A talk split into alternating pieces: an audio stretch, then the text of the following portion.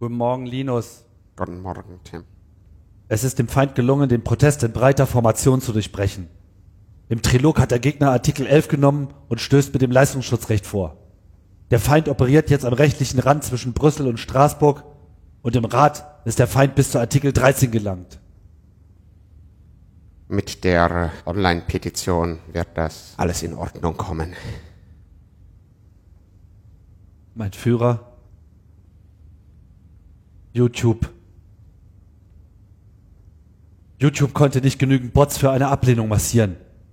Die Ablehnung ist nicht erfolgt.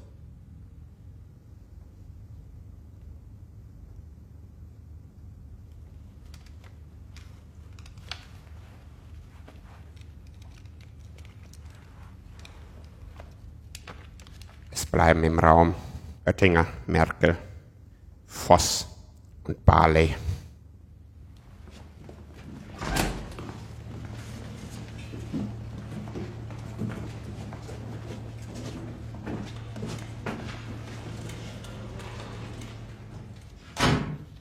Das war ein Befehl! Die Ablehnung von Artikel 13 war ein Befehl! Wer sind Sie, dass Sie es wagen, sich meinen Befehlen zu widersetzen? So weit ist es also gekommen. Die EU hat mich belogen! Jeder hat mich belogen, sogar das Parlament! Die gesamte EU ist nichts weiter als ein Haufen niederträchtiger, treuloser Feiglinge!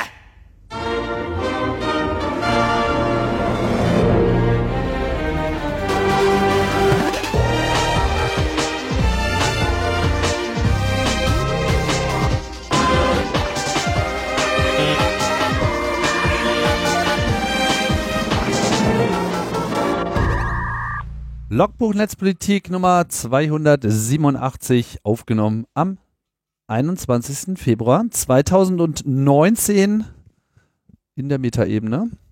Ja. Und wir zollen Tribut an einen großartigen Künstler, der uns auf eine gewisse Einen Art und Weise großartigen YouTuber.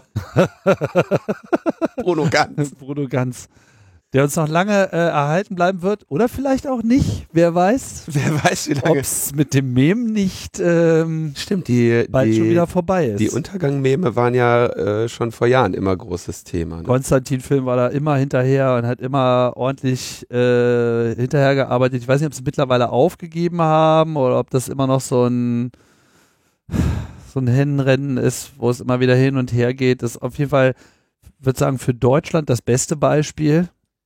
Also eine Katastrophe, ne? eine der äh, berühmtesten Filmszenen überhaupt, ne? imitiert, persifliert von eines deutschen Films. Genau. Und die eine einzige, die, die, die ein deutschsprachiger Film irgendwie mal mittelfristig gelandet hat, ja. Und dann so, nein, das muss raus, raus aus dem Internet. Also, naja, was willst du machen?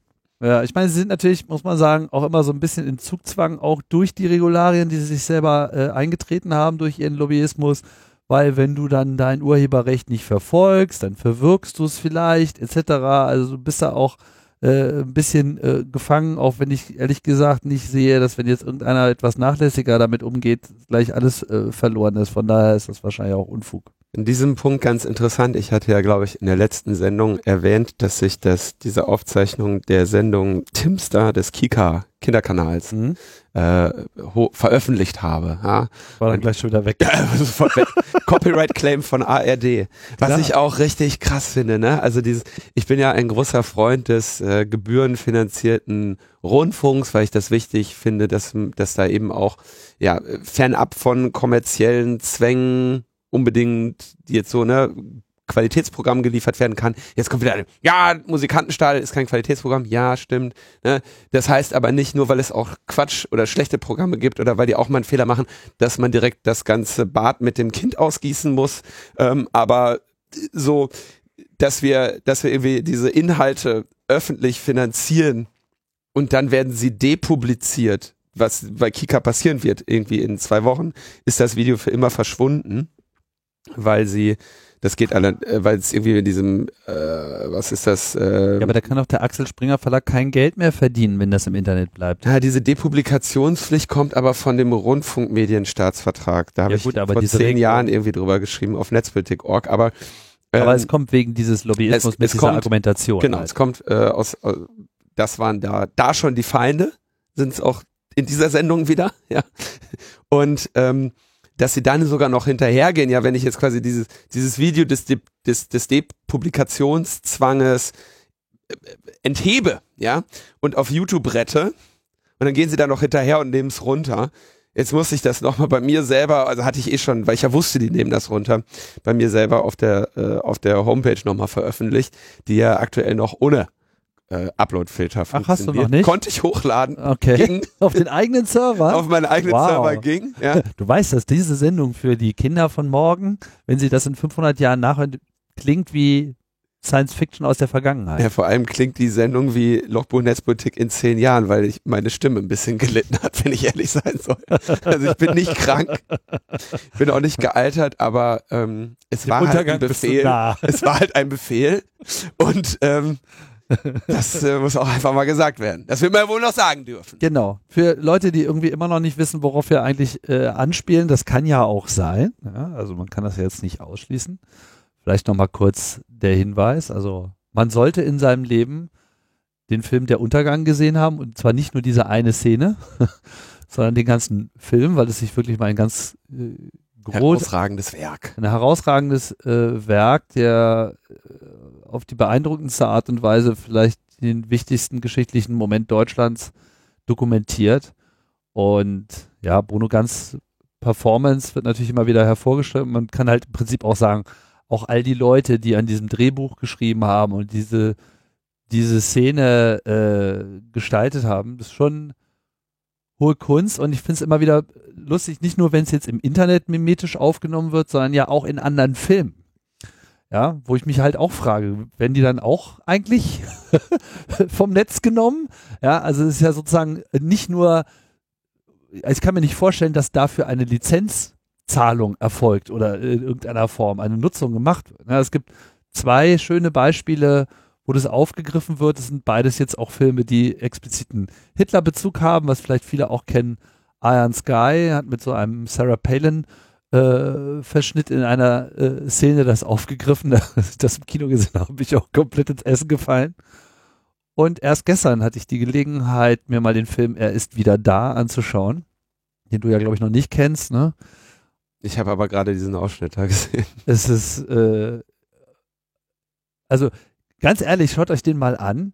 Obwohl es ein, ein deutscher Spielfilm ist. Ich bin da ja sehr kritisch, aber das hat mir wirklich sehr gut ge gefallen. äh, Die Idee eines äh, wieder äh, durch irgendeine ominöse Zeitreise in die aktuelle Gegenwart transportierten Adolf Hitler, der dann einfach sofort wieder sein Programm aufnimmt und dabei einfach auch genau, der ist von 2013 oder 14, genau das aufnimmt, was wir jetzt auch gerade erleben. So dieses äh, Provokation ist Entertainment, das Privatfernsehen nimmt es dann auf, weil es verkauft sich ja so gut. Ach, und man muss das ja alles nicht so genau nehmen und das ist ja eigentlich nur Spaß. Und äh, in gewisser Hinsicht hat der Film das dann doch sehr schön äh, gespielt und auch dort gibt es das Aufgreifen dieses Untergang-Memes. Übrigens, Logbuch Netzpolitik Folge 4 vom 22. November 2011 behandelt diese gesamte Konstantin-Film, YouTube-Geschichte in irgendeiner Form äh, äh, mit. Ich äh, sehe das gerade nur, äh, habe das nur äh, nochmal gegoogelt und ich glaube, wir haben da auch schon irgendwie mal uns an einer, äh, an einem Teilzitat ähm, Bemüht? bemüht, denn ich mir kam es gerade, ich hatte gerade so ein äh, Déjà-vu. Nicht, dass wir uns irgendwie an alles erinnern würden. Was Nicht, dass hier wir, nicht, dass wir uns merken, was kümmert mich mein Geschwätz von gestern. Ja. Ja. Turbo. Boost hieß die Sendung und war nur 40 Minuten lang. Da passte das noch. Und das alles. ist, oh wow. ja. Das Aber ist, Tim, äh, komm, Sieben Jahre her. genau, sieben Jahre ist das her. äh, und wir müssen heute äh, weitermachen Mit Feedback. mit Feedback. Und zwar Verständnisfrage oder nicht Verständnis, ich sage jetzt mal Verständnisfrage von Peter. Peter per E-Mail schrieb, was ich jetzt nicht verstehe ist, wer sagt denn, dass es eine Schwachstelle, die jetzt jemand kauft, noch gibt, wenn man sie in vielleicht zehn Jahren mal bräuchte? Es gibt ja immer die Möglichkeit, dass eine Schwachstelle in der Zwischenzeit gefunden wurde, dem Hersteller gemeldet wurde und beseitigt wurde. Frage zu der Idee, dass man überhaupt Schwachstellen kauft. Ja, Thema Cyberwar und so weiter. Staatliche Stellen wollen das Wissen über Schwachstellen vielleicht erlangen, diese Schwachstellen ausnutzen. Und ähm, jetzt fragt sich Peter, wenn diese Schwachstelle ein unbekanntes Mindesthaltbarkeitsdatum hat, weil sie ja jeden Tag in dem Risiko steht, gefunden zu werden und beseitigt zu werden, kaufen unsere Cyberkrieger da nicht einfach heiße Luft? Jein. Ähm, die kaufen deshalb keine heiße Luft, weil sie natürlich die Schwachstelle sofort ähm, ausnutzen werden und zur Kompromittierung von Systemen nutzen werden, um diese dann zu infizieren.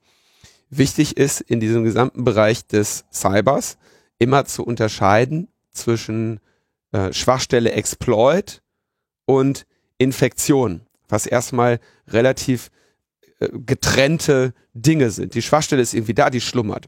Äh, die wird dann entdeckt. Die Möglichkeit, die Schwachstelle auszunutzen, ist also dann irgendwie der Exploit, irgendwie ein Infektionstool, ein Übernahmetool, irgendwas, was diese Schwachstelle ausnutzt, um sich des Systems zu bemächtigen. Und dann kann ich ja quasi äh, mit dem System vielleicht tun, was ich möchte, oder ich habe vielleicht eingeschränkte Zugriffsmöglichkeiten auf das System, aber ich habe es in irgendeiner Form kompromittiert. Und das Erste, was ich dann als Angreifer mache, ist das System infizieren, sodass, wenn jetzt ein Update kommt und die Schwachstelle weg ist, ich weiterhin meinen Fuß in der Tür habe. Und das ist eigentlich das, was ich auch immer genau zu diesem Thema versuche zu erklären. Wenn wir dem Militär in irgendeiner Form Hackback-Rechte geben, dann werden die nicht erst den Hackback dann machen, wenn das Back ist, sondern sie werden es vorher machen und die schädliche Handlung im Rahmen des Hackback dann durchführen. Aber deswegen, es geht hier nur um, es geht um Offensivfähigkeiten und natürlich kannst du nicht einen Cyberkrieg gewinnen, indem du sagst, heute ist Cyberkrieg, alle Mann an die Tastatur, holt die Exploits aus dem Keller äh, und äh, Cyber frei, sondern du wirst vorher unterwandern, um dann äh, quasi erst den Schaden zu haben, dass du dann sagst, okay, wir sind jetzt schon drin und dann irgendwie so, ey Jungs, erinnert ihr euch an das, keine Ahnung, an die Stromversorgung, die wir vor zehn Jahren unter unsere Kontrolle gebracht haben, sind wir gerade noch in der Lage, die zum äh, zum Einsturz zu bringen oder sowas. Ne? Solche Dinge würden dann eine Rolle spielen, wobei natürlich ähm, Stromversorgung eine öffentliche Infrastruktur wäre, wer weiß. Also, aber es geht auf jeden Fall, und das ist das Problem an dieser ganzen Hackback-Debatte, es kann nicht funktionieren, wenn das Hackback erst er- zum Zeitpunkt erfolgt, indem man sagt, jetzt auf Kommando mal eben hacken. Der Gegner schläft nicht, deswegen nistet man sich ein und hofft, dass man nicht entdeckt wird. So viel dazu. Also die kaufen nicht heiße Luft, sondern die werden diese heiße Luft halt auch zur Anwendung bringen, solange sie noch heiß ist. Auch wenn es nur Luft ist. Dann gab es noch äh, Feedback zu, tja, dem jetzt schon eingangs äh, angedeuteten Thema, nämlich zu unserer Debatte über den Gesetzgebungsprozess in der EU zu Artikel 13. Da bekamen wir folgende Mail. Artikel 13 bezieht sich auch in der aktuellen Fassung vom 13. Februar explizit auf Plattformen, deren Hauptzweck, Ausrufezeichen, es ist, nutzergenerierte Inhalte kommerziell zu verwerten. Die Darstellung, die teilweise auch bei Julia Reda zu finden ist, es seien alle Plattformen betroffen, außer weniger als drei Jahre online, kleiner 10 Millionen Umsatz, kleiner 5 Millionen Zugriffe, stimmt so nicht. Sowohl thematische Foren, Blogs wie auch Wissensplattformen wie Wikipedia und selbst kommerzielle Marktplätze wie Amazon sind nicht betroffen. Und da hilft auch ein Blick in den Text, der den Julia Reda sogar selber äh, veröffentlicht hat. Ähm, also äh, Non-Profit äh, Online-Enzyklopädien, ähm, erzieherische und äh, wissenschaftliche Repositories, äh, quelloffene Software, äh, Entwicklungs- und Teilplattformen, also GitHub, ähm, Kommunikationsservice-Anbieter, ähm, Online-Handelsplätze und Business-to-Business Cloud-Services ähm, sind ausgeschlossen von der Direktive. Das ändert aber natürlich nichts daran, dass Upload-Filter schlecht sind.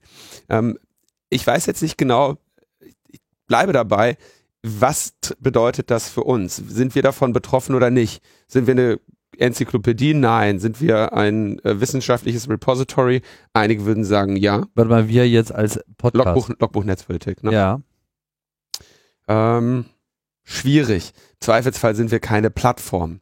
Ähm, ja, zumindest ist unser Hauptzweck nicht nutzergenerierte Inhalte kommerziell zu verwerten. Na, und da würde ich, da würde ich auch so ein bisschen äh, äh, widersprechen, denn da steht Hauptzweck oder einer der Hauptzwecke. Ähm, es ist speichern und verfügbar zu machen größere Mengen von urheberrechtsgeschützten Werken oder äh, geschützten Werken, die hochgeladen werden von den Nutzern. Ja, ist nicht unser Hauptzweck. Aber andererseits, ich, wir, wir haben ein Urheberrecht auf unserer, auf unseren Werken, die wir hier auf Logbuch Netzpolitik veröffentlichen. Und das ist der Hauptzweck. Ja, also ich meine, Mhm. vielleicht wollen wir demnächst ja auch zu jedem äh, Hörerkommentar noch eine Werbung einsprechen. Das ist, ja. Na, ist doch schön, dass es zumindest eine Limitierung gibt, aber YouTube zum Beispiel und andere große Plattformen sind sehr wohl davon betroffen und auch das ist nicht okay. Richtig, das ist ein riesiges Problem und ähm, ich bleibe ja auch dabei, dass ich das Kernproblem tatsächlich darin sehe, wie diese Upload-Filter äh, eben von vielen nicht geleistet werden können. Wir sind jetzt übrigens direkt im Thema, Artikel 13, da kannst du mal eine Chaptermark setzen. In unserer letzten Sendung am 14. Februar haben wir uns damit schon auseinandergesetzt. Seitdem ist einiges geschehen. Zunächst einmal gab es von der EU-Kommission auf Medium eine Plattform zum Teilen von Inhalten. Deren Ähm, Hauptzweck ist, äh, die nutzergenerierten Inhalte kommerziell zu verwerten. Ähm, ein, ein Blogpost mit dem Titel The Copyright Directive, How the Mob was told to save the dragon and slay the knight. Wie der äh, Mob dazu gebracht wurde, den Drachen zu retten und den Ritter zu töten, zu schlachten. Ja, in dem, in einer nie, ja, jetzt würde ich am besten sagen, nie da gewesen, aber am liebsten würde ich sagen, nie da gewesen und ohne Vergleich, aber nein, ist, sowas ist auch schon da gewesen und sowas hat Vergleiche. Ähm, eine relativ langer Text darüber steht, der im Prinzip sagt, alle, die gegen die Copyright-Direktive sind, wurden getäuscht. Ja, ähm, Link-Tags, Censorship Machines, alles äh, nicht richtig. Geht vielmehr darum, äh, hier Facebook und Google zu bekämpfen, die so viel Geld verdienen und diese Plattformen ähm, verdienen damit Geld und sind eine Trillion Dollar wert. Ähm, und hier will die Copyright Directive jetzt a level playing field schaffen. Ja? Was ich an diesem Text sehr schön oder sehr schlimm finde eigentlich, ist, dass hier in keiner Form auf den Gesetzestext eingegangen wird. Ja? Hier wird nicht erklärt, schau mal, so meinen wir das. Ja, so und so ist es gedacht und deswegen, äh, also eine Argumentation am Text passiert einfach nicht. Es ist einfach nur Behauptungen, auch ohne Belege. Die hätten ja das tun können, ja. Und äh, also sie hätten ja sagen können, guck mal, der Text lautet so und so und deswegen ist diese und jene Behauptung falsch. Wie zum Beispiel hier unser Feedback, ja, zu sagen, alle Plattformen ist nicht korrekt. Der Text lautet anders. Das hätten die ja hier tun können. Stattdessen schreiben sie sogar irgendwie besonders groß äh, in, in, in all caps. We are not banning memes. Äh, Im Gegenteil, wir garantieren, äh, dass, äh, dass äh, Selbstausdruck äh, stattfinden kann. Dieser Post, das wiederum hat tatsächlich ein, ähm, ein wahrscheinlich ist beispiellos, den haben die dann gelöscht, weil der ihnen dermaßen um die Ohren geflogen ist, also irgendwelche Vergleiche zu Brexit-Kampagnen und Bots und Mob und sonstigen gebracht haben, weil es wirklich, also Menschen, die sich hier seit Jahren mit diesem Thema versuchen, informiert ähm, auf juristischer Ebene, auf ökonomischer Ebene auseinanderzusetzen, auf diese Weise zu diffamieren, das ist auf EU-Ebene in der Form hoffentlich ohne Beispiel. Wir werden sicherlich sehr viel in den, in den Kommentaren und Ergänzungen finden, wo das schon mal passiert ist. Aber da ist es mir echt äh, kalt den Rücken runtergelaufen mit diesem Blogpost. Wer hat den überhaupt verfasst? Ähm, das habe ich auch versucht herauszufinden. Da steht einfach Official, Official Medium Account of EU Commission. Steht jetzt kein direkter Autor mit dran. Also ist Juncker schuld. Ich habe keine Ahnung, wer das Ding, wer den wirklich geschrieben hat. Na, ich meine, wenn jetzt niemand anders drinsteht und es ist die Kommission, dann ist halt im Zweifelsfall der Chef schuld. Ja, also im Zweifelsfall der Chef. Also mit so Formulierung, frage dich selbst, cui bono. Du denkst, Alter. Voll die Verschwörung. Voll abgegangen, ja. ja. Ähm, ähm, unglaublich, ja. Und damit sehen wir eben auch, auf welchem Niveau diese Debatte jetzt ähm, gelandet ist. Ähm, doch es kommt natürlich noch schlimmer. Ähm, doch der Reihe nach. Am 18.03. wurde dann das Ergebnis oder das, der Zwischenstand einer Online-Petition an äh, Justizministerin Barley übergeben. Diese Online-Petition war auf change.org gestartet worden und ähm, hatte zu dem Zeitpunkt am 18.03. 4,7 Millionen Unterschriften. Und äh, dann gab's, wie man das dann so macht, dann gibt's irgendwie, da wurden die alle ausgedruckt und dann sind sie dahin und dann haben sie einen Termin bei Frau Barley gehabt und haben mir das Ding in die Hand gedrückt und haben das übergeben. Und äh, Frau Barley hat sich dann irgendwie äh, gerührt gezeigt von diesem äh, wunderbaren Akt der äh, außerparlamentarischen Demokratie, ja. Und Julia Reda sagte dann natürlich auch noch dazu, das Justizministerium ist für das Urheberrecht zuständig. Und am Mittwoch, nämlich gestern, am 20. Februar, wurde im Rat über diese Sache abgestimmt. Und hier hätte unsere Justizministerin sagen können, hey, das hier ist mein Ressort, ich bin verantwortlich, hier Rat, pipapo, wir stimmen dagegen. Welchen Grund hätte sie gehabt, dagegen zu stimmen? Beispielsweise den Koalitionsvertrag zwischen CDU, CSU und SPD, verfasst 2018, in dem es steht, eine Verpflichtung von Plattformen zum Einsatz von Upload-Filtern, um von Nutzern hochgeladene Inhalte nach urheberrechtsverletzenden Inhalten zu filtern, lehnen wir als unverhältnismäßig ab.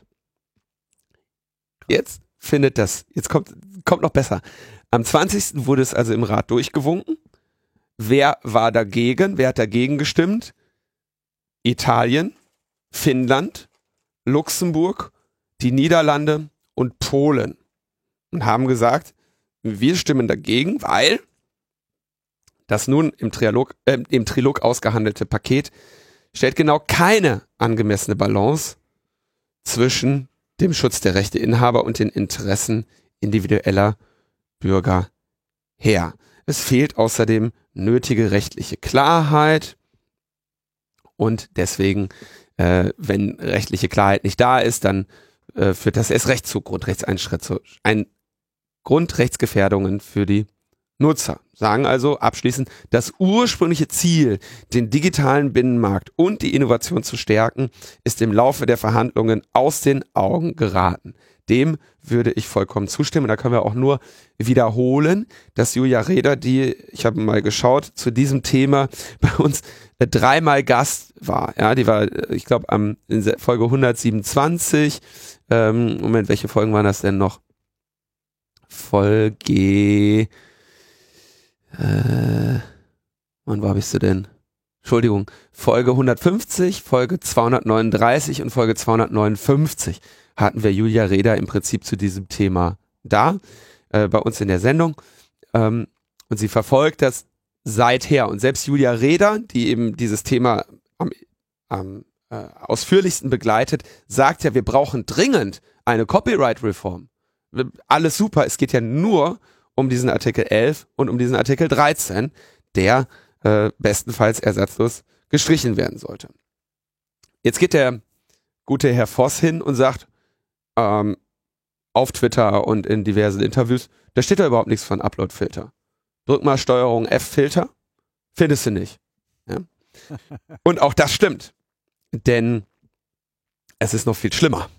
Der Wortlaut von Artikel 13 ähm, ist sogar nicht nur, dass sie äh, filtern müssen, sondern sie müssen ähm, eine Autorisierung der Rechteinhaber, die in Artikel 3 Absatz 1, Absatz 1 und 2 der, Defini der Direktive definiert sind, bekommen. Zum Beispiel, indem es irgendeine Form von Licensing Agreement gibt, damit sie diese Werke überhaupt öffentlich machen können. Interpretiert Thomas Stadler, der immer geschätzte Jurist von Internet Law. Die Anbieter sollen also jetzt nicht mehr nur eine Veröffentlichung ohne Zustimmung des Rechteinhabers verhindern. Das hätte es nämlich erforderlich gemacht, die viel diskutierten Upload-Filter einzuführen. Nach diesem aktuellen Konzept sollen die Plattformbetreiber vielmehr gleich direkt beim Rechteinhaber eine Lizenz erwerben. Damit sind also selbst Upload-Filter nicht mehr zwingend geeignet, diesem Gesetz zu ent, äh, entsprechen. Beziehungsweise diese Upload-Filter müssen im Prinzip die nächste technische Stufe machen und äh, Billing, automatisch Billing, Billing dran haben. Genau, ein Billing oder so eine Notification automatisch. Also nicht nur, dass man selber feststellt, oh, das ist jetzt hier sozusagen Mem-Material, sondern dass sie einfach gleich bei Konstantin äh, Film Fax äh, äh, hinschicken, so mit äh, hier bitte einmal die Erlaubnis, euch Geld überweisen zu dürfen. Genau, du hättest, du müsstest, also Lizenz würde ja bedeuten, und du zahlst jetzt einen bestimmten Betrag. Im Zweifelsfall einigst du dich auf eine auf eine Flatrate oder ein Fragta Frag äh, Fragment eines Cents pro Ausstrahlung oder sonstigem und erkennst das, erkennst automatisch, ah ja, das ist urheberrechtgeschütztes Material. Das können wir nicht veröffentlichen, weil uns die Lizenzen fehlen. Und hier haben wir einen Lizenzdeal und deswegen können wir das jetzt veröffentlichen. Weißt du, woran das sehr erinnert? An die Sperrtafeln, die es bei YouTube lange Zeit gab. Wegen ja. der Einigung oder Nicht-Einigung mit der GEMA. Ein äh, langjähriges Leid, das ist im Prinzip das, worauf sich das bezieht. Ne? Also nicht nur äh, musst du Urheberrechtsverletzungen blocken, sondern du solltest im Prinzip auch noch hinzukommend eine äh, Lizenzvereinbarung mit den Rechteinhabern haben. Also völlig, völlig abgehoben bis zu einem Punkt, wo US-Amerikaner jetzt inzwischen sagen so, ey, wenn die EU so weitermacht, ne, dann haben wir bald äh, EU, EU-Internet und äh, US-Internet, weil Datenschutz-Regulation, Copyright Regulation, das wird dann irgendwann inkompatibel. Na gut, mit der DSGVO haben wir das im Prinzip jetzt auch schon, diesen Split und China äh, hat natürlich eh sein eigenes Internet. Also das ist natürlich der Trend, dass das Internet so ein bisschen an Inter einbüßt. Ne? Ja. Andererseits, also ich weiß gerade nicht, ob ich es falsch mir gerade durch den Kopf schiebe. Also was ich generell hier überhaupt schon mal ganz unabhängig von den Fakten, die hier auf dem Tisch liegen, kritisiere, ist, dass jetzt im Trilog, also dem undemokratischsten Teil des gesamten EU-Gesetzprozesses, für diese Ur Urheberrechtsreform jetzt hier vollkommen neue wesentliche Verfahren, Teile ja. äh, erfunden werden, die so im Parlament nie behandelt wurden. Aber deswegen geht's ja auch nochmal zurück ins Parlament. Ja, ne? okay, gut. Das werden wir dann natürlich sehen. Das könnte insofern natürlich auch bedeuten, dass das Parlament jetzt noch weitere Argumente hat zu sagen, äh, sorry, aber das entspricht nicht nur nicht unseren Vorstellungen, sondern das, das ist einfach auch nochmal was ganz äh, anderes, ja, über das wir nie debattiert haben, das können wir gar nicht approven. Ob das soweit kommen wird, das werden wir ja sehen, halte ich jetzt nicht unbedingt für wahrscheinlich, aber auch nicht für komplett außergewöhnlich. Andererseits, um jetzt mal die Idee hier so ein bisschen mal aufzugreifen, scheint das ja hier auch so eine technische Lösung anzumahnen, die es so erstmal auch noch gar nicht gibt, wo Urheberrechtsautomatiken irgendwie gebaut werden, weil wir haben alle schon viele Diskussionen darüber geführt und es ist so ein, ein mega weites Feld, so, aber so diese, diese Pflicht einer Registrierung für Urheberschaft, ja. Tim, das wird, das wird mit der künstlichen Intelligenz alles in Ordnung kommen.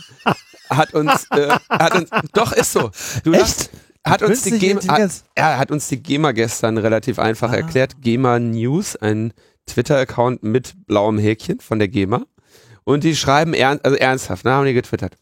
Künstliche Intelligenz kann heute Gesichter erkennen, Vorlieben herausfiltern und sogar selbstständig einparken. Da sollte es ein leichtes sein, zwischen Original und Parodie zu unterscheiden. Total einfach. das sagen die, die uns irgendwie, äh, ne, äh, weiß ich, ein halbes Jahrzehnt Sperrtafeln äh, beschert haben. Also, sorry.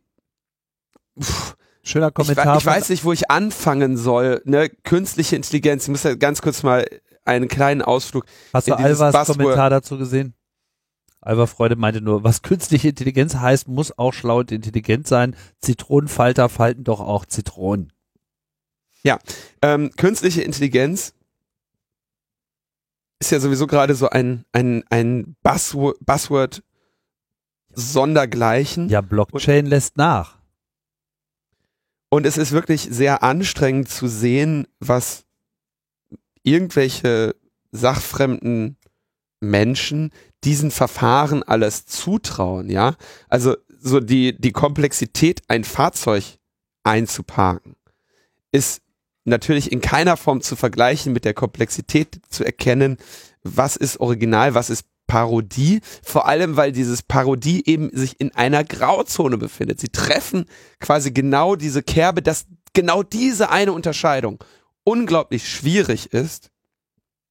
Genau das ähm, keine Frage von Intelligenz, sondern eine Frage von, äh, von Auslegung ist. Während ohnehin sehr umstritten ist, ob die Verfahren der künstlichen Intelligenz überhaupt intelligent sind.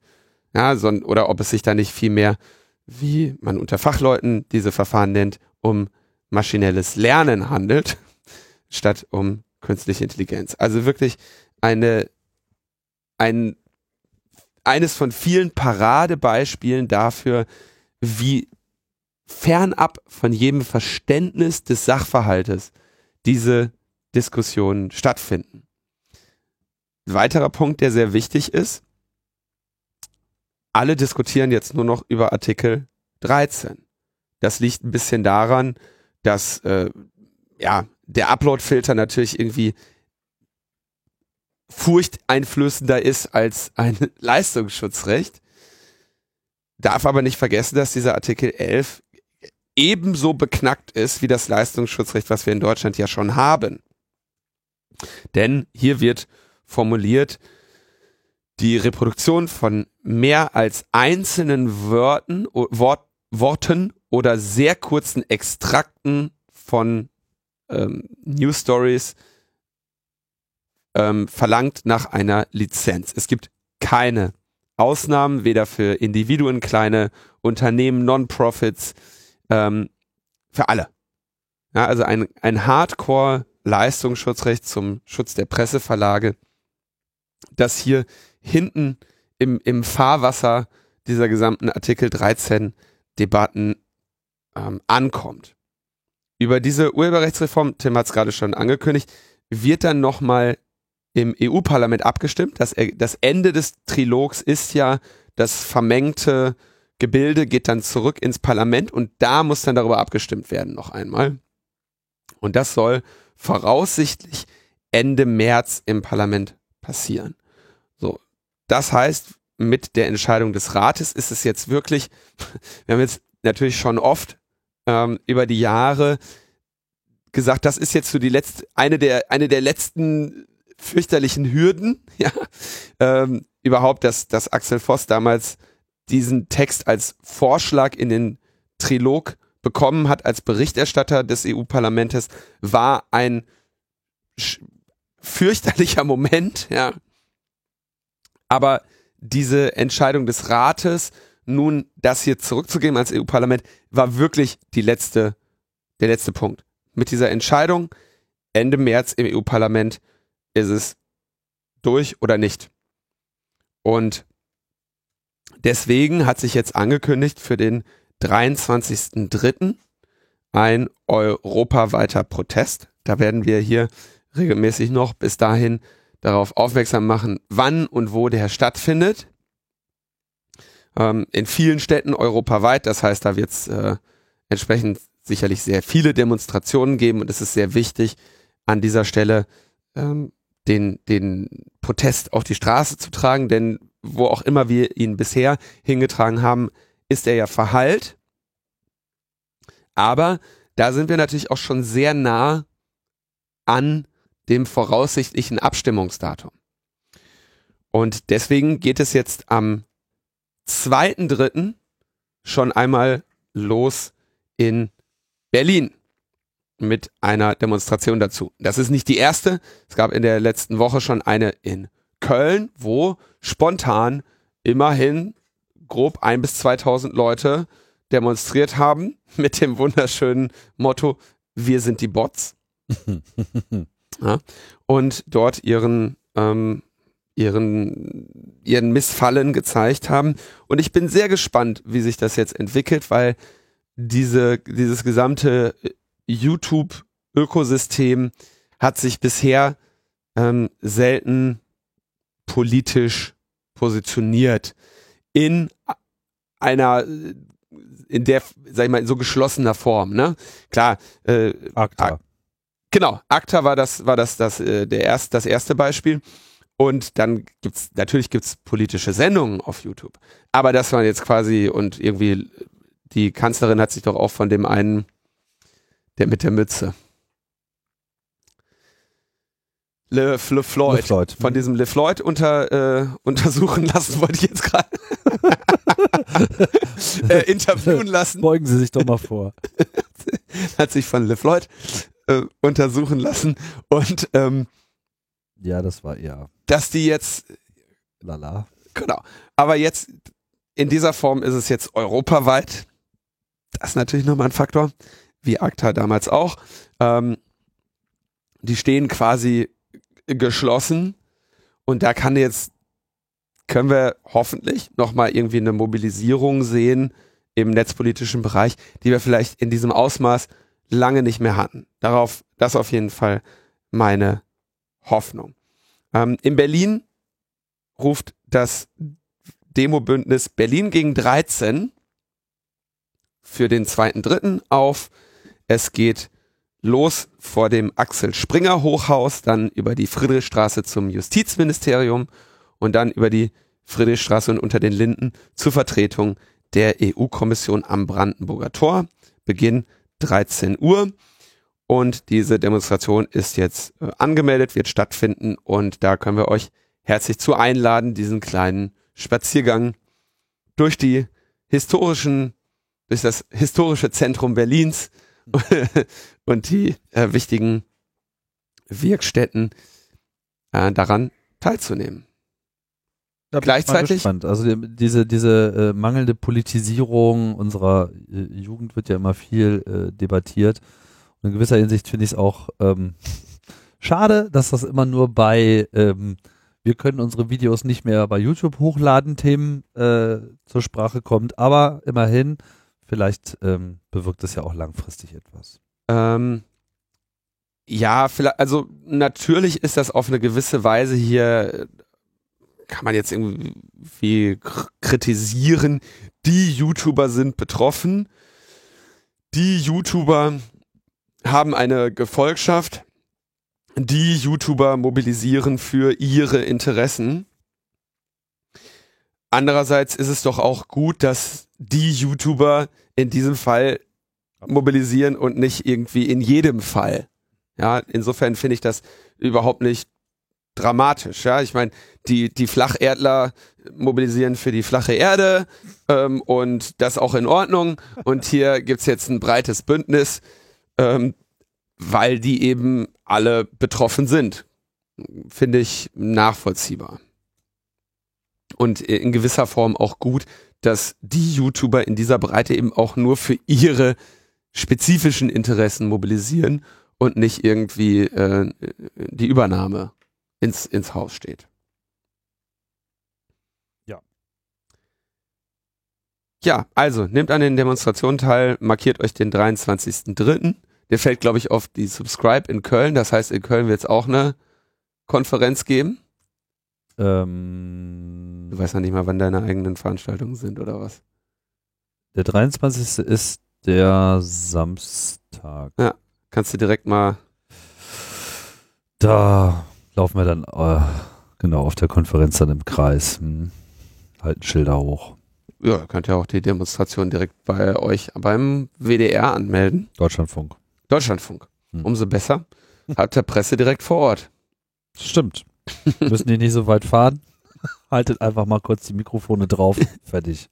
Also jetzt ist es, jetzt ist es an der Zeit, die, äh, die Demonstrationen äh, anzumelden, anzustrengen und äh, zuzusehen. Wirklich ein Trauerspiel, ehrlich gesagt, wie sich das, äh, wie sich das entwickelt. Also diese,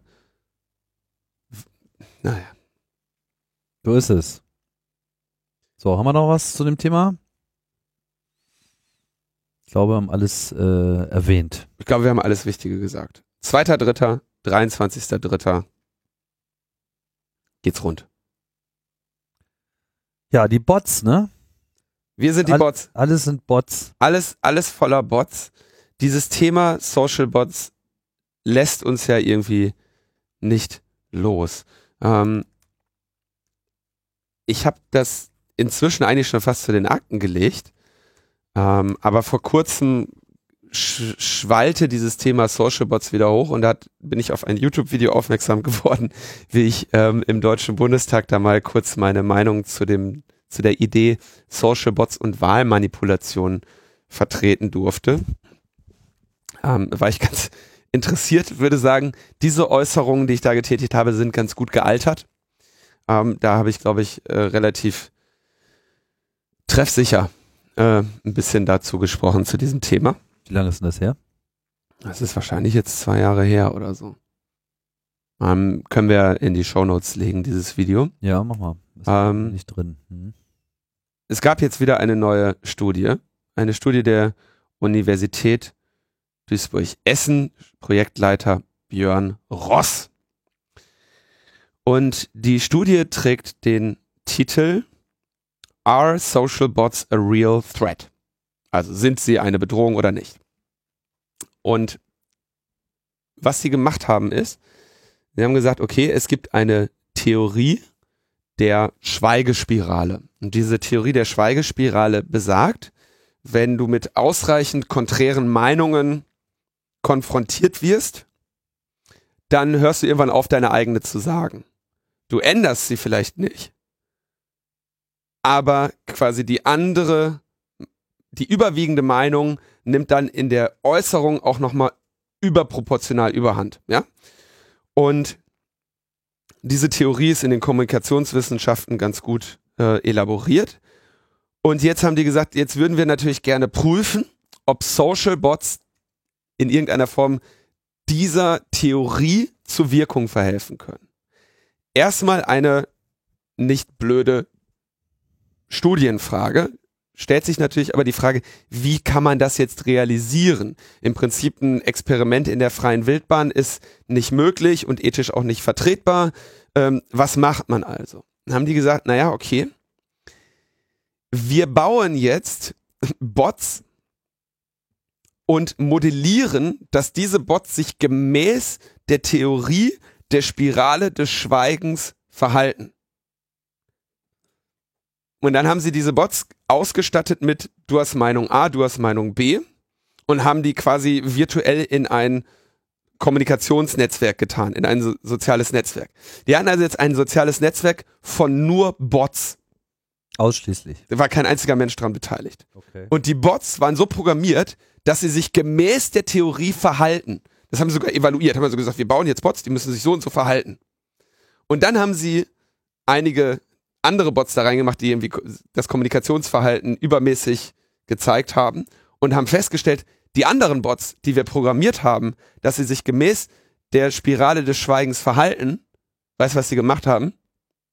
Die haben sich gemäß der Spirale des Schweigens verhalten. Wirklich, das ist ja Wahnsinn. unfassbar. Wahnsinn.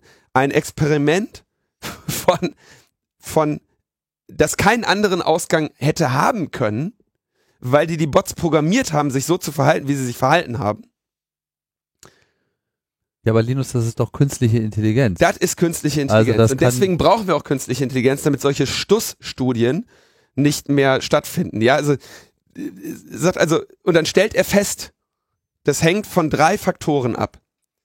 Wie erfolgreich die Bots Einfluss nehmen, hängt von drei Faktoren ab. Erstens, wie viele Verbindungen gibt es zwischen den Nutzern eines Netzwerks? Zweitens, wo werden die Bots in diesem Netzwerk platziert? Zentral oder am Rand? Und sind sie so gut programmiert, dass sie wie ein Mensch agieren? Das ergibt sich aus den Parametern deines Modells, du Vollidiot. Also da ist wirklich, der, hat- der hat nichts bewiesen. Er hat einfach nur gesagt, wir nehmen eine, wir nehmen ein Modell äh, oder wir nehmen eine wissenschaftlich ganz gut unterfütterte Theorie, bauen Computerprogramme, die sich danach verhalten und stellen nachher fest, dass das, was wir programmiert haben, auch tatsächlich funktioniert hat.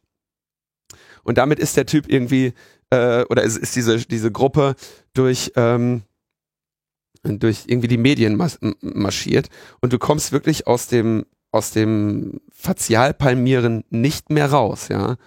Ähm, Wobei es ja schon erstaunlich ist, dass sie es überhaupt geschafft haben, nach ihren eigenen äh, Vorgaben Software zu erstellen, die dann auch genau das tut, was die Vorgaben gesagt haben. Das schafft auch nicht jeder. Dafür gebührt ihnen jeder Respekt. Also Respekt. Ja. Aber diese, diese Studie ist natürlich ohne jegliche ähm, empirische Relevanz. Sie sagen jetzt, also das Erstaunliche, äh, was Sie in Ihrer Studie zitieren, ist, naja, erstaunlich, wie wenig Bots man braucht. Aber diese Studie lässt sich in so vielen ähm, in so vielen Faktoren nicht in die reale Welt übertragen. Erstens, das waren nur Bots, das waren keine Menschen. Du weißt ja nicht, was ein Mensch den ganzen anderen Tag mit seiner Aufmerksamkeit macht. In den sozialen Netzwerken haben wir allerlei Mechanismen, die uns im Prinzip davor schützen, dass irgendeiner uns anquatscht. Ja, wir diskutieren über, wir diskutieren über Gott und die Welt. Wir gucken uns irgendwie Sachen zu unseren Hobbys an. Wir gucken abends noch ein paar YouTube-Videos und irgendwo gibt es auch mal einen Bot. Ob der mich überhaupt erreicht in meinem Kommunikationsverhalten, ist die erste Frage. Ja, ich habe, dann sagen sie mir, ja, du weißt das ja nicht, du weißt ja nicht. Vielleicht ist ja, äh, was weiß ich, Ed Sachalobo ein Bot. Weißt du nicht. Vielleicht ist Ed Linuzifer ein Bot. Ist es sogar, habe ich ja gesagt. Es sind, äh, ähm, das war auch, glaube ich, in dieser, äh, in dieser Anhörung. Es ist ja ein Hybrid. Teilweise äh, äh, twittert da Team Lenuzifer. Ja. Aha. Das ist ein Python-Skript, was da äh, perfide ähm, mit uns kommuniziert. Also es ist wirklich, durch sowas ist uns echt nicht geholfen. Weil manches ist wahr, anderes könnte vielleicht nicht falsch sein. Einige Links könnten ins Internet führen. Oder zu einer allgemeinen Verunsicherung führen. Also es ist, es ist wirklich nicht geholfen, wenn wir ähm, auf diese Weise uns der, uns diesen Themen nähern und da irgendwelche Leute ein paar Sachen äh, skripten und dann sagen, naja, so, das haben wir rausgefunden. Ist ja klar, also das hättest, die Studie hättest du nicht machen müssen. Ich merke schon, dein äh, Vertrauen in Softwaresysteme ist äh, eingeschränkt, Linus. Warum nur, warum nur, warum nur? Dabei gibt es doch so hervorragende technologische Neuentwicklungen, wie zum Beispiel das Cybervoting. Ja, Berufskrankheit, glaube ich. Äh, wenn man sich oft genug mit IT-Systemen und ihren Fehlern auseinandersetzt, verliert man irgendwann das Vertrauen, dass nochmal was vernünftig funktionieren könnte. Wir haben letzte Woche schon darüber gesprochen, dass die Schweizer Post ja gesagt hat, hier, es gibt jetzt, äh, die haben das nicht äh, Pentest genannt, sondern irgendwie Intrusion-Test oder sowas, ja. Und ähm,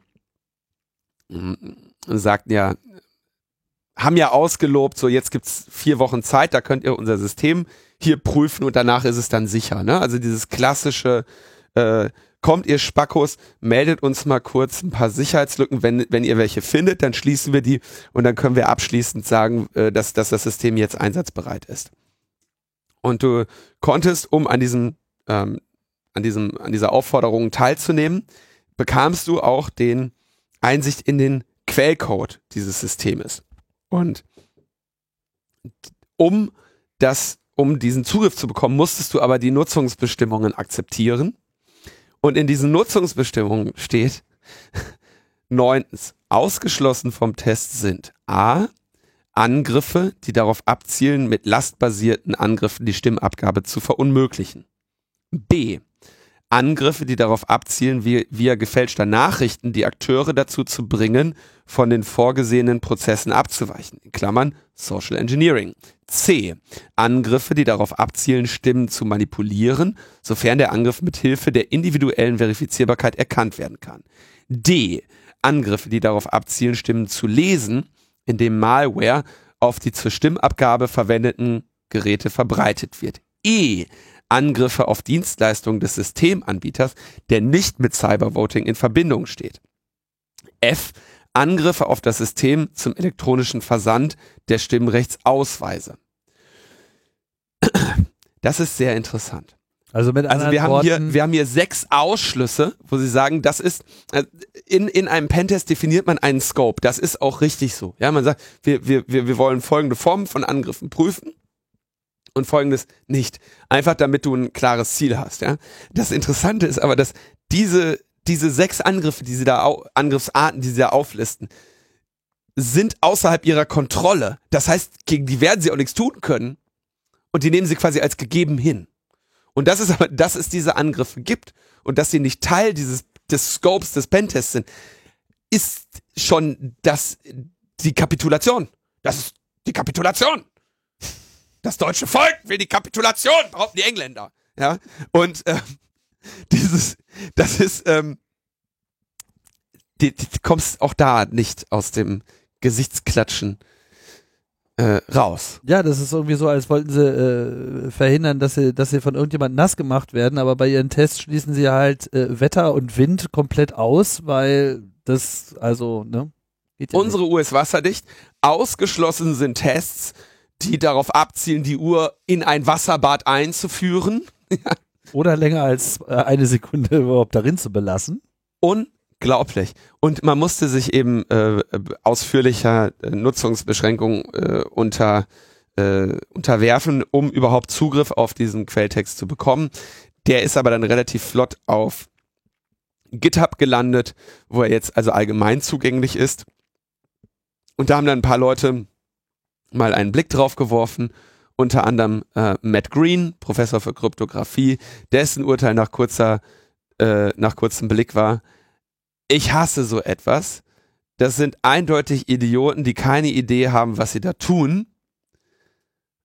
Aber sie haben ausreichend genug ähm, Deckung, um nachher behaupten zu können, dass es nur Testcode war und dass es bei der, äh, bei der echten Wahl dann etwas anderes zum Einsatz kommt. Ja, also genau das, was sie hier jetzt, ähm, was sie hier jetzt machen, quasi alles, was jetzt da an, an ähm, an Schwachstellen und an Problemen gefunden wird, werden sie sagen, ja wunderbar, haben wir behoben. Und am Ende rollen sie den ganzen Mist dann äh, doch in einer in einer Wahl aus. Und ich finde es halt, es ist bezeichnend, ja, aus, ausgeschlossen vom Test sind und diese sechs wunderschön aufgelisteten Angriffsvektoren, die hast du nicht bei einer echten Wahl, die hast du einfach nicht. Die hast du, die kaufst du dir neu dazu. Es ist wirklich zum Heulen. Also insofern die äh, Bemühungen der, der für das Schweizer Cybervoting-Moratorium nach wie vor volle Unterstützung. Chaos Computer Club Schweiz ist da äh, stark involviert, aber nicht die einzige Gruppierung in diesem Bündnis. Und wir können euch nach wie vor nur bitten, daran mitzuwirken, dass in irgendeiner Form darauf äh, hingearbeitet wird, dass diesem wieder einmal demokratiegefährdenden Unsinn ein, ein Ende bereitet wird. Besonders interessant fand ich ja E, ja, also dieser Ausschluss Angriffe auf Dienstleistungen des Systemanbieters, die nicht mit E-Voting in Verbindung stehen. Ist ja auch immer so, diese Systemanbieter, diese Firmen, die dann diesen ganzen Krempel da so hinstellen, keiner hat einen besseren Zugriff auf diese Systeme. Keiner kann besser entweder selber Manipulationen vornehmen oder Manipulationen äh, vor der Aufdeckung bewahren, beziehungsweise diese Dienstleistung des Systemanbieters haben ja auch was mit Mitarbeitern zu tun und diese Mitarbeiter können natürlich relativ einfach auch unter Druck gesetzt werden. Klar. Und das sind alles solche äh, Vektoren, die muss man hier mit einbeziehen und genau das ist ja das Kernproblem. In dem Moment, wo man den Prozess elektronifiziert, nimmt man eben die Möglichkeit weg, das Ganze unter Kontrolle zu behalten. Und selbstverständlich hackst du als erstes den Admin. Ja. Am einfachsten. Klar, der hat das, der hat die PHP-Zahlen da ins Webroot kopiert. Äh, dann nehmen wir doch mal einfach dessen Zugangsrechte und ändern ein bisschen was daran. Ist doch gar kein Thema hier. Ja, oder man fährt halt irgendwie irgendwo vor und äh, bedroht ein wenig die Familie oder keine Ahnung, setzt andere Personen auf sie an. Das sind alles Maßnahmen aus dem klassischen Handbuch aller Geheimdienste. Und wie, und das, weiß nicht, ob wir das schon so erwähnt, erwähnt haben, kann man vielleicht auch nochmal sagen, diese ganz sinnlosen Vergleiche mit, ja, hier ist Cybervoting und so, wir benutzen doch überall auch Computer und äh, wenn man damit Geld transferieren kann, welchen Wert die Einflussnahme auf eine Wahl hat, kann man sehr schön sehen an dieser Intensität, die Russland äh, entwickelt hat, um Einfluss auf die amerikanischen Wahlen und natürlich auf Brexit und so weiter zu nehmen. Das ist Long-Term Gain und das, das, das, da sind ein paar Millionen Dollar, das ist einfach Portokasse. Die schmeißt du da einfach mal äh, mit rein, weil der Nutzen, den du daraus ziehen kannst, wenn du da auch nur irgendeinen Business-Deal äh, größerer Natur äh, später machen kannst, weil du passende Machthaber nach vorne gebracht hast, ist all diese ganze Investition wert. Das heißt, hier ist im Prinzip unbegrenzt viel Geld vorhanden, um äh, das System zu attackieren. Und du kannst da tausend elektronische Sicherheitsmaßnahmen, Audits und blauäugige äh, Technologen am Start haben. Am Ende können die sich dagegen nicht wehren. Deswegen muss alles in der Öffentlichkeit sein, so öffentlich, wie es nur irgendwie geht. Und das heißt, raus aus den Computern. Papier, Papier, Papier, Papier und alles ist super. Und vor allem, es gibt kein Problem mit Papier. Das muss man sich auch immer mal wieder klar machen. Es gibt hier kein Problem es gibt zu kein, lösen. Es gibt kein Problem zu lösen mit, äh, mit diesem Computer. Man schafft sich nur welche. Ja. Zumal äh, ähm, die, wo ich schau mal gerade, das haben sie ja noch nicht mal drin. Ja, genau, das ist D. Äh, Malware, ja die sagen ja quasi so, wir erkennen an, dass die zur Stimmabgabe verwendeten Geräte unsicher sind. Aber diese, auch diese Unsicherheit ist ähm, außerhalb unseres Scopes. Ja, die Leute wählen ja mit ihren, muss ja überlegen, die Leute wählen ja dann am Ende hier mit ihrem äh, Internet Explorer 7, äh, klicken irgendwie die, die Werbung weg, äh, damit sie wählen können. Ne? Und äh, allein das reicht schon aus, um zu sagen, nein, das kann nicht sicher sein, weil das Stimmabgabegerät, deine Wahlkabine, ist dein kaputtes Android. Ende der Geschichte. Und auch das ist hier wieder ausgeschlossen. Also das sind die Risiken, die sie alle sehenden Auges mit, mit, mit aufnehmen und sagen, ja, ja, die, übrigens, aber das ist klar. Das ist klar, Tim. Das, brauchen wir, das ist aber ausgeschlossen. Das ist ja hier nicht im Scope. Ja? Katastrophe. Haben wir eigentlich gute Nachrichten? Nee, äh, ehrlich gesagt nicht wirklich. Es gab eine, eine Anhörung zu, zu 5G in, mhm. ähm, im, im Bundestagsausschuss. Welcher Ausschuss war das denn? Muss jetzt nochmal schauen. Bundestag. Äh, Sachverständiger eine Bundestagsanhörung. Ist wahrscheinlich irgendwie Ausschuss digitale Agenda. Interessant. Da habe ich eine Wissenslücke. Ähm, jedenfalls waren dort mehrere Sachverständige vor Ort, unter anderem für den Chaos Computer Club Michael Horn, der äh, sagte, lokales Roaming ist zwar mit erträglichem Aufwand schnell umsetzbar, ist aber kein nachhaltiges Konzept, Besser wäre es. Vielleicht nochmal kurz erklären, was damit gemeint ist. Genau, lokales Roaming hatten wir in der Sendung erklärt mit Thomas Rudel, wo im Prinzip die Annahme ist, jetzt hat Netzanbieter A irgendwie sein Netz gebaut, Netzanbieter B, in weiten Teilen überschneiden die sich und jetzt gibt es Bereiche, die deckt nur A ab und es gibt Bereiche, die deckt nur B ab. Und jetzt kommt aber ein Nutzer des Mobilfunknetzes A in den Bereich, den nur B abdeckt. Was passiert? Jetzt hat er keinen Empfang mehr. Oder, so ist es ja geplant, kann nun der Netzbetreiber B verpflichtet werden, so ja die Planung von der Bundesnetzagentur, den Kunden von Netzanbieter A auch die Nutzung seines Netzes zu ermöglichen. Mhm. Ähm, ähnlich wie das ist, wenn ihr ins Ausland fahrt, da hat äh, Telekom dann auch kein Netz mehr und nutzt ihr eben das Netz eines anderen Anbieters und da gibt's dann irgendwie Regelungen darüber, wie die das unter sich finanziell klären. Jetzt könnte man die Leute sogar verpflichten zum lokalen Roaming und sagen, muss auch kostenlos möglich sein. Das löst aber nicht das Problem, dass sie trotzdem beide überhaupt ein Mobilfunknetz bauen müssen. Und deswegen die Empfehlung, besser wäre es, wenn Infrastrukturen und Standorte geteilt würden, wie etwa in Polen. So geht es, langfristig geht es auch gar nicht anders, um weiße Flecken zu schließen. Was ist der Unterschied? Der Unterschied ist hier, statt überhaupt zwei Netze zu bauen, indem du sagst, jetzt kann der eine mal an, einz an lokalen Stellen Gast im anderen Netz sein. Relativ komplex übrigens dann natürlich auch in der Abrechnung.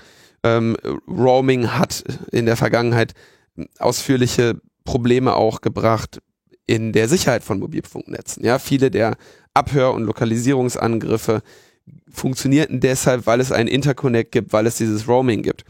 Ähm, klüger du baust direkt das Netz so, dass die, die Infrastruktur geteilt wird und das ganze Netz ist von vornherein gebaut, den Kunden A und B ähm, Zugang zu geben.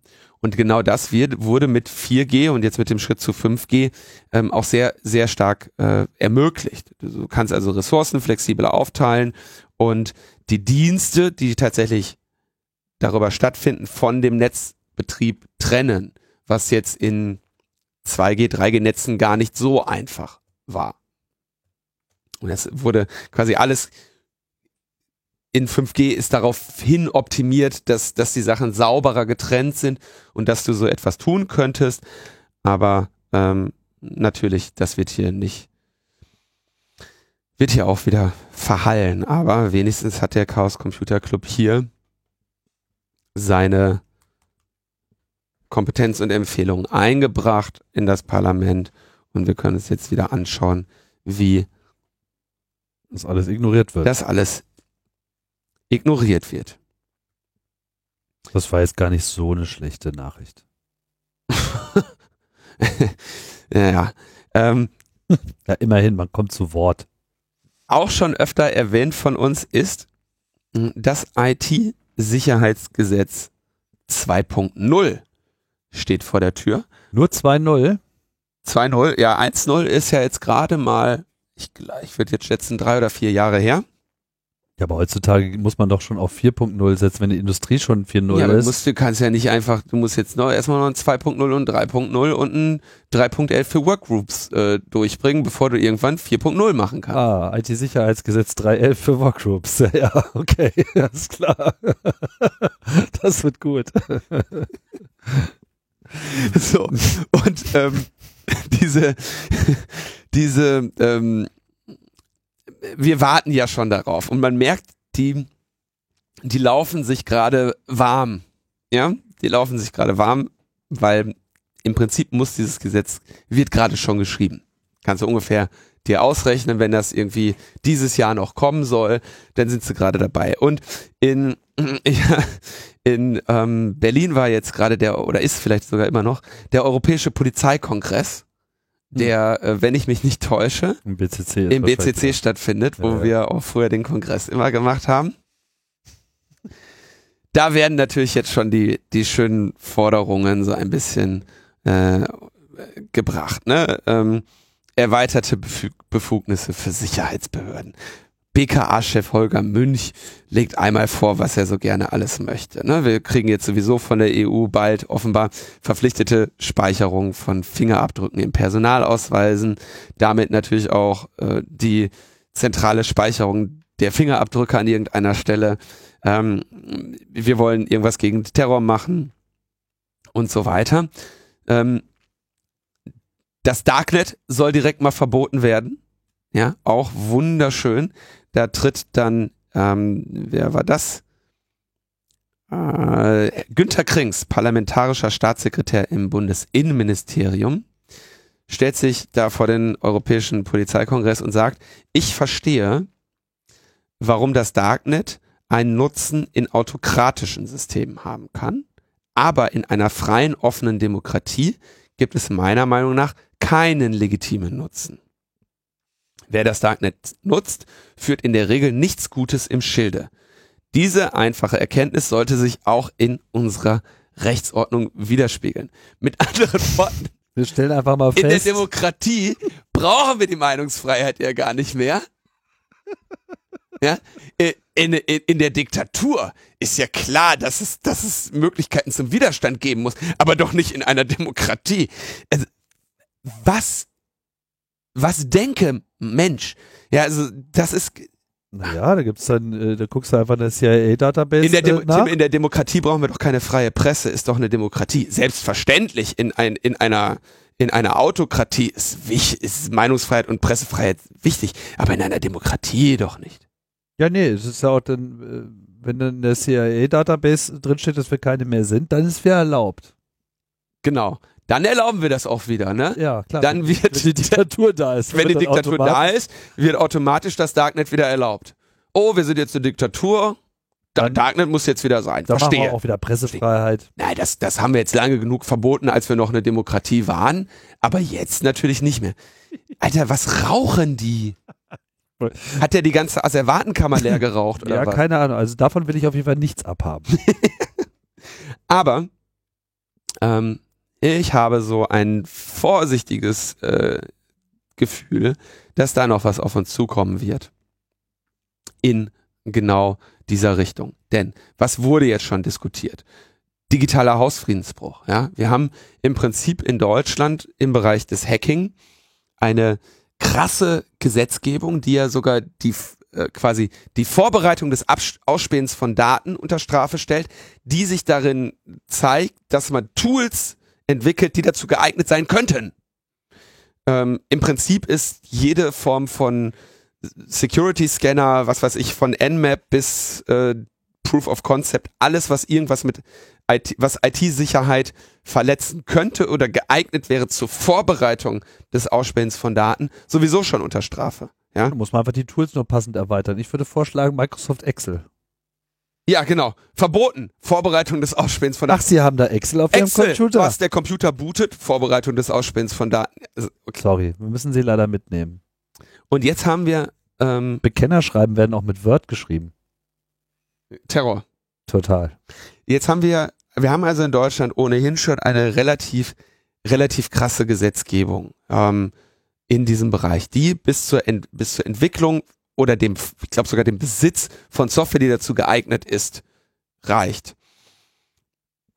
Und jetzt geht's halt darum, und, und wir haben auch diesen Paragraph Ausspähen von Daten. Hacking is not allowed in the Netherlands und es ist auch not allowed in the German lands. Ja? Hacking ist verboten.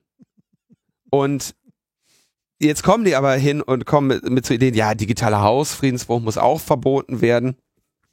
Was auch immer das sein soll. Es gibt nämlich keine Straftatbestände, die äh, darüber hinausgehen, was das Ausspähen von Daten oder eben diese Angriffe geht. Aber du, du hörst Formulierungen wie ähm, digitaler Hausfriedensbruch, unbefugter Zugriff. Ja, was jetzt auch quasi in, in Straftatbestände überführt werden soll, weil sich da irgendwie eine Schutzlücke gedacht wird. Und es würde mich nicht wundern, wenn wir im IT-Sicherheitsgesetz auch etwas finden, wie zum Beispiel die, das Verbot von Darknet-Infrastrukturen. Darknet, äh, was weiß ich, Foren oder Marktplätze, die geeignet sind oder, die, weißt du, ne? Ge gemäß, also so in Formulierungen wie der EU-Copyright-Richtlinie, die letztendlich ein, Ver ein Verbot des, des, da, äh, von- de- des, des reinen Betriebes von Darknet Infrastrukturen nach sich ziehen, ohne Probleme. Wenn du eine Tor Middle Node betreibst, äh, also einen Server, der nichts anderes macht, als Daten im Darknet hin und her schicken, ohne in der Lage zu sein, da reinzublicken, dann kannst du natürlich sehr schnell daraus spinnen, äh, dass du hier Beihilfe zur, äh, zum, zum Terror leistest. relativ einfach. Es sind zwei Sätze, schreibst du in so ein Gesetz rein und äh, äh, gut ist. Ja. Und ich wäre sehr vorsichtig, ob wir auch nicht solche äh, verrückten Ideen im, in einem IT-Sicherheitsgesetz finden könnten. Spätestens dann in Version 4.0. Na, ich tippe auf 2.0. Tippst auf 2.0. Und dann fragt man sich aber, du hast jetzt irgendwie dieses IT-Sicherheitsgesetz in Deutschland. Was hat das IT-Sicherheitsgesetz eigentlich hier für uns getan? Naja, äh, wir haben vor allem relativ viel Bürokratie und Pflichten für Unternehmen bekommen, die letztendlich in keiner Form wirklich auf IT-Sicherheit ähm, hingesteuert haben. Ja, meine Kritik am IT-Sicherheitsgesetz hm, war ja damals im Innenausschuss als Sachverständiger. Was hier passiert ist, mehr Papier, allerlei Pflichten für Unternehmen, allerlei Rechte für das, für Strafverfolgung und BSI, aber wenig, das sich wirklich in Schutz oder IT-Sicherheit direkt übersetzen lässt. Zum Beispiel sowas wie Softwarehersteller oder so. Das, die sind im, im IT-Sicherheitsgesetz ja gar nicht betroffen. Ja, du hast einfach nur äh, Meldepflichten, du musst ein Sicherheitskonzept haben oder so. Aber der, der den ganzen Schrott verkauft, ist in keiner Form irgendwie nennenswert vom IT-Sicherheitsgesetz betroffen. Keine Haftungsregelung, keine Verpflichtungen, ja, was wir immer gesagt haben. Gib, lass doch einfach die, die Software-Provider haften. La, verpflichtet die doch einfach, Sicherheitslücken in einer ge gewissen Zeit zu schließen. Belegt das doch mit Strafeschrott äh, an unseren Mittelstand zu verkaufen. Alles Möglichkeiten, die einen richtigen Druck hätten, dass sich in der Qualität der Software etwas ändern würde, wo man sagen würde, okay, dieses Gesetz kann argumentierbar zum Schutz der Bürgerinnen und Bürger und der Unternehmen beitragen, indem nämlich jetzt irgendetwas passiert, was entweder Sicherheitslücken verhindert, äh, das Ausnutzen von Sicherheitslücken ähm, erschwert oder schneller äh, detektiert oder ähm, in irgendeiner Form eine äh, Bereithaltung von Möglichkeiten ist, diesen Sicherheitslücken entgegenzutreten in dieser Bereithaltung von Möglichkeiten, da ist das IT-Sicherheitsgesetz 1.0 durchaus vertreten, weil man sagt, ihr braucht ein Sicherheitskonzept. Ja, äh, das müsst ihr euch selber geben als Branche. war ja immer mein, mein klassisches Beispiel. Der Bran die Branche kann sich quasi sagen, hier die die ähm, der Verband der, was weiß ich, Atomkraftwerkbetreiber hat sich jetzt folgendes Sicherheitskonzept gegeben. Und wenn du dich an dieses Sicherheitskonzept nicht hält, hältst oder diese, diese Anforderungen nicht erfüllst, dann steht das unter Strafe. Dann weißt du natürlich auch, was du da reinschreibst. Ne? Nämlich nur das, was du eh schon gemacht hast. Das heißt, eine Erhöhung der IT-Sicherheit, die Gefahr einer Erhöhung der IT-Sicherheit ist durch das IT-Sicherheitsgesetz wirksam verhindert. Ähm, was könnten, was wird noch diskutiert irgendwie im, bevor wir jetzt irgendwann ein IT-Sicherheitsgesetz, und du darfst ja nicht vergessen, das IT-Sicherheitsgesetz 2.0 kommt irgendwie unter Seehofer. Ne? Das heißt, Kompetenz ist da fern. Ähm, allerdings hat er natürlich ähm, nicht ganz so blöde Leute bei sich im Haus sitzen, unter anderem den ähm, Andreas Köhnen, der auch unter seinem Vorgänger schon der Staatssekretär war, der auch das eine oder andere Interview gibt und der natürlich relativ klar äh, so ein bisschen, sag ich mal, für den starken Staat argumentiert. Will mehr Kompetenzen für das BSI. Äh, BSI soll äh, quasi immer mehr Diensteanbieter und so weiter sollen verpflichtet sein, mit dem BSI zu kooperieren, weil sie es nämlich in der Regel nicht tun, weil sie sagen, ihr hindert uns an der Arbeit. ähm, das heißt irgendwie, das BSI wird im Zweifelsfall gestärkt. Jetzt würde man sich natürlich wünschen, hey, toll, stärkt das BSI, bin ich ja sofort dabei. Tut uns nur bitte den Gefallen und macht das BSI unabhängig. Das ist die größte Stärkung, die man einer Behörde äh, angedeihen lassen kann die Behörde unabhängig aufzustellen und einen klaren, dir einen klaren Auftrag zu geben, nämlich schützt bitte Deutschland vor Ungemach durch Hacking. Und genau der Schritt wird natürlich nicht getan, denn die Ideen, die Andreas Köhn seit einiger Zeit äh, ventiliert, gehen so ein bisschen in die Richtung, naja, wenn jetzt hier äh, das BSI Kenntnis von Schwachstellen hat, dann muss natürlich auch überlegt werden, ob wir diese Schwachstellen nicht vielleicht im Rahmen so eines äh, Vulnerabilities Equities Process vielleicht auch selber nutzen. Also die Hoheit, wie mit den Sicherheitslücken äh, äh, verfahren wird, ob wir die jetzt den Hersteller melden oder ob wir sagen, ach, die für die Sicherheitslücke hat aber, was weiß ich, das, das Bundesamt für Verfassungsschutz oder der, der BND auch Verwendung. Ne? Das, was in, in den USA passiert, ist eine Idee, der jetzt das BMI seit jeher nicht äh, abgelehnt, äh, abgeneigt gegenübersteht. Ja? Ähm, insofern bin ich gespannt, was da wirklich am Ende bei rauskommt, als irgendwelche Gütesiegel. Wie das mit den Gütesiegeln verlaufen ist, haben wir ja hier im Logbuch Netzpolitik auch über die Jahre diskutiert, die es gebraucht hat, bis die technische Richtlinie äh, Router vom BSI veröffentlicht wurde. Und auch da sehe ich also wenig einfach mal sinnvolle Nutzung auch der Möglichkeiten, die so ein Staat hätte. Ja?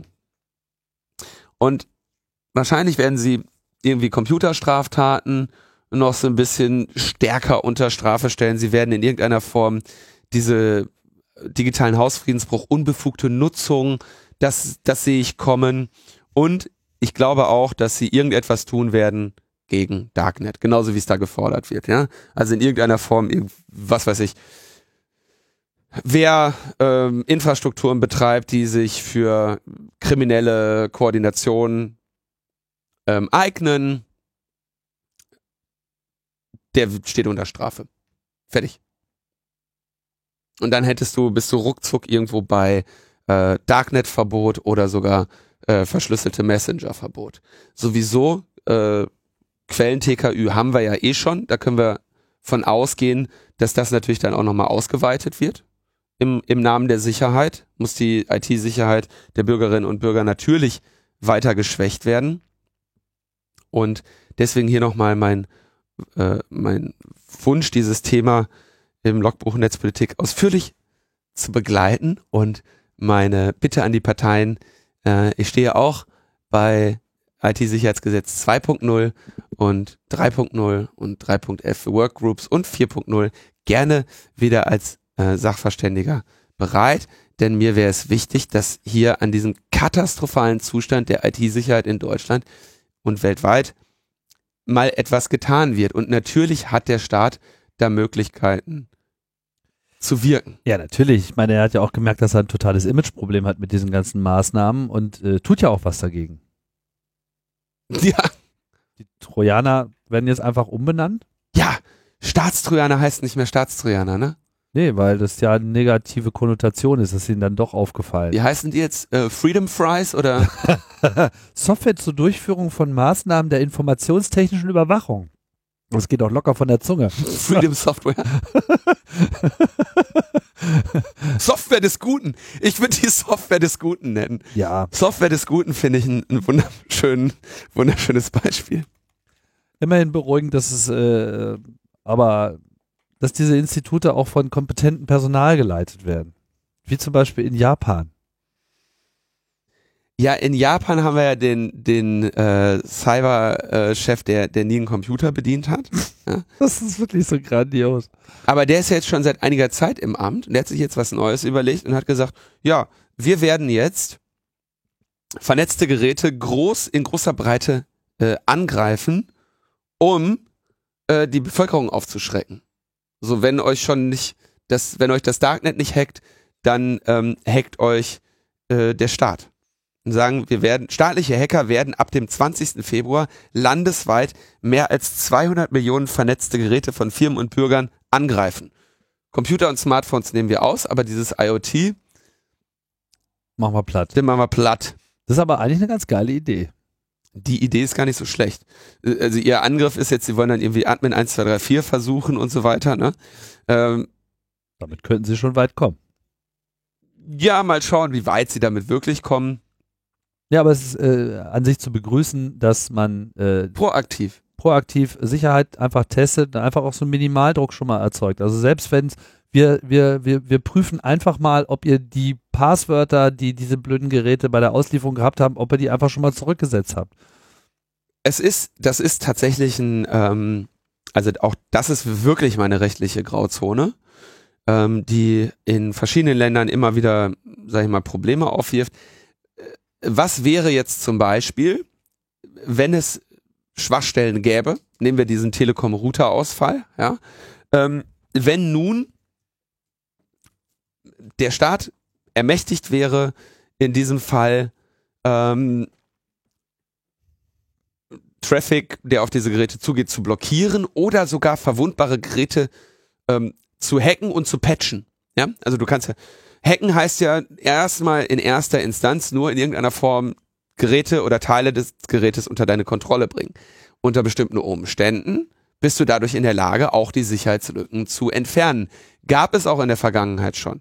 Ähm, erstens äh, wurden gab es diesen Bricker-Bot, der Geräte kaputt gemacht hat, ja, um dadurch die Leute zu zwingen, äh, die Firmware neu einzuspielen und das Gerät äh, damit zu updaten, beziehungsweise das Gerät kaputt gemacht hat, sodass es nicht mehr die ganze Zeit DDoS äh, äh, gemacht hat. Ja? Ähm, die Übernahme von Command-and-Control-Servern, ähm, die von bestimmten Botnetzen genutzt wurden.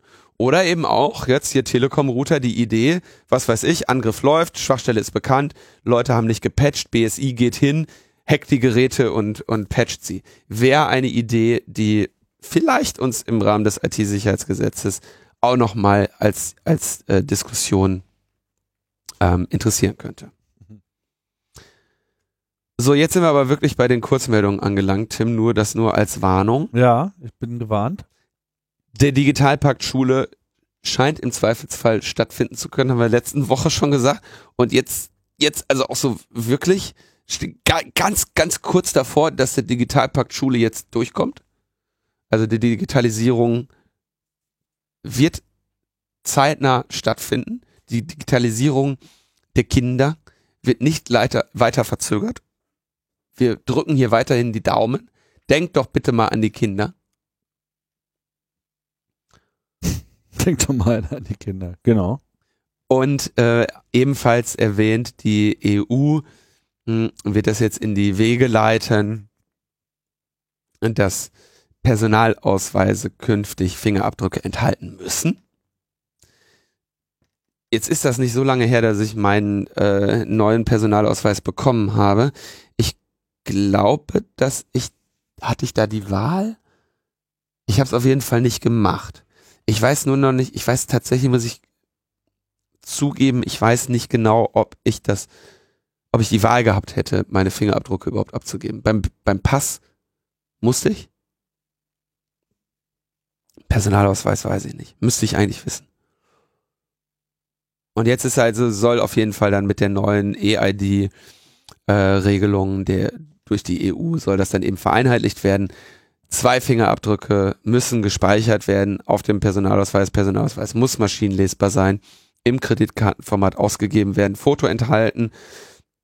Foto ja auch biometrisch und in digitaler Form übermittelt. Und wir haben in Deutschland ja eh schon, das war die letzte, das letzte, die letzte EID-Gesetznovelle, die den zentralen Zugriff auf die biometrischen Daten, die wir da abgeliefert haben. Fertig mit Kurzmeldung. Es gibt so ein, so, so ein Start, äh, so ein Start. Es gibt so ein Lied von Hans Söllner. Kennst du das? Ja, weiß ich nicht. Hab ich noch nicht. Hey Start? Nee. Das ist ein ganz schönes Lied. Und singt er irgendwie davon. Jetzt sag ich dir mal, was ich alles für dich mache. Und dann erzählst du mir mal, was du für mich machst.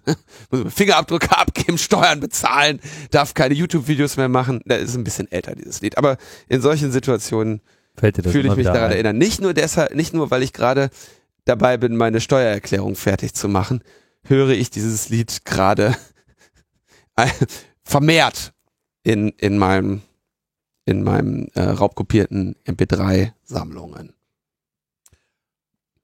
Gut, ich würde sagen, für das nächste Segment hören wir dann erstmal ein anderes Lied.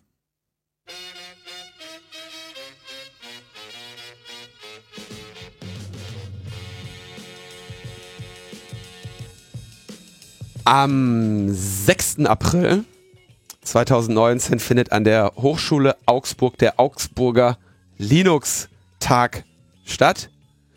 Es geht äh, natürlich in Work, in Worktragen und Foreshops äh, um Linux und Open Source Software, aber natürlich auch um die digitale Gesellschaft, kreative Anwendung von Technik, Wissenschaft und Bildung. Das Ganze wird organisiert von der Linux User Group Augsburg. Und es gibt einen CFP, denn es wird noch weiter gesucht nach Workträgen und Vorshops. Und den äh, Link zum Call for Papers findet ihr bei uns in den Shownotes. Die Linux User Group Augsburg.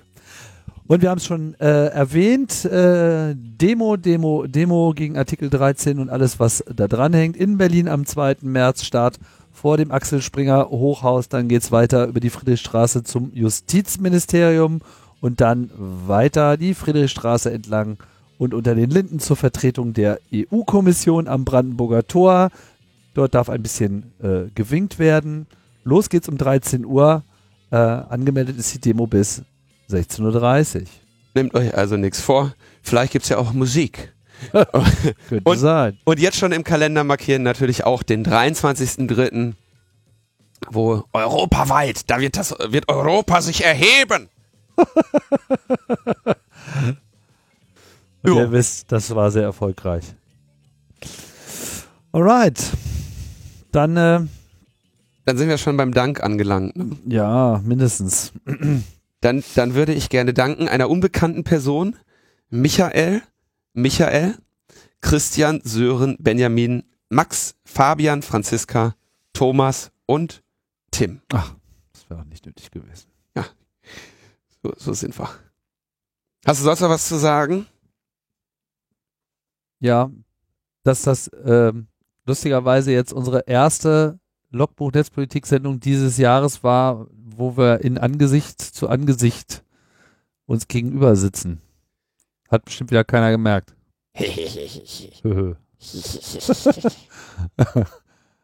Genau. Ist das tatsächlich so? ja, ich glaube, wir haben seit Deswegen war ich so. Januar alles, alles remote gemacht. Boah. Keiner hat's gemerkt. Boah, keiner hat's gemerkt. Mal sehen. Internet, geil, ne? Ist schon geil. Internet ist geil. Das, äh, man darf das eigentlich nicht vergessen. Und deswegen lohnt sich das auch immer wieder dafür irgendwie zu kämpfen. Wenn auch dann demnächst im Darknet, Logbuch Darknet. Weil ich weiß ja nicht, wie lange wir das hier noch hochgeladen bekommen, ne? äh, bevor uns das hier die ARD und äh, was weiß ich, wem die ganze Musik hier gehört, äh, wieder wegnimmt. Ja, das ist äh, wirklich doof. Muss auch sagen, der Gedanke, äh, dass ich jetzt so zu einer Generation gehöre, die dieses ganze Internet einmal hat schon richtig ordentlich durchatmen äh, können und später soll es dann äh, nicht mehr so sein und zwar für immer, finde ich jetzt nicht so geil. Also gibt schon einiges, was man zu äh, kritisieren hat an äh, der Struktur des Netzes und nicht alles ist schön, aber grundsätzlich sind wir damit eigentlich gut gefahren.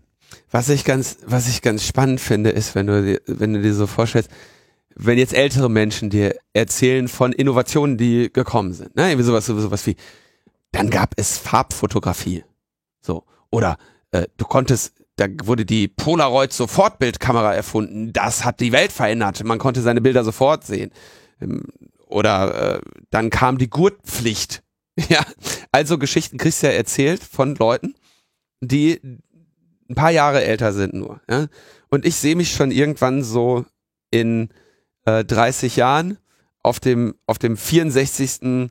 Chaos Communication Congress, so mit, mit langen, äh, langen Haaren und Rauschebart, äh, irgendwie als Hologramm auf der virtuellen Vereinigung dann erzählen, so war das damals. Das war ein Computer, der hatte 105 Tasten. Ja, das war eine Tastatur, da konnte man Sätze schreiben, das musste man lernen.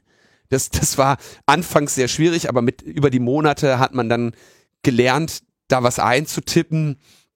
Und dann haben wir, dann haben wir In, den- in den Reihen tuscheln sie mit den Fingern. was den Finger.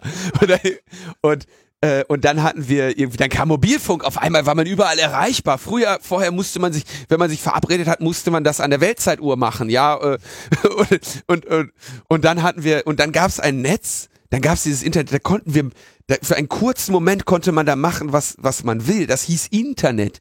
Bevor das, also bevor das irgendwann Google oder Facebook alles gekauft hatte, das hieß Netzwerk, ja.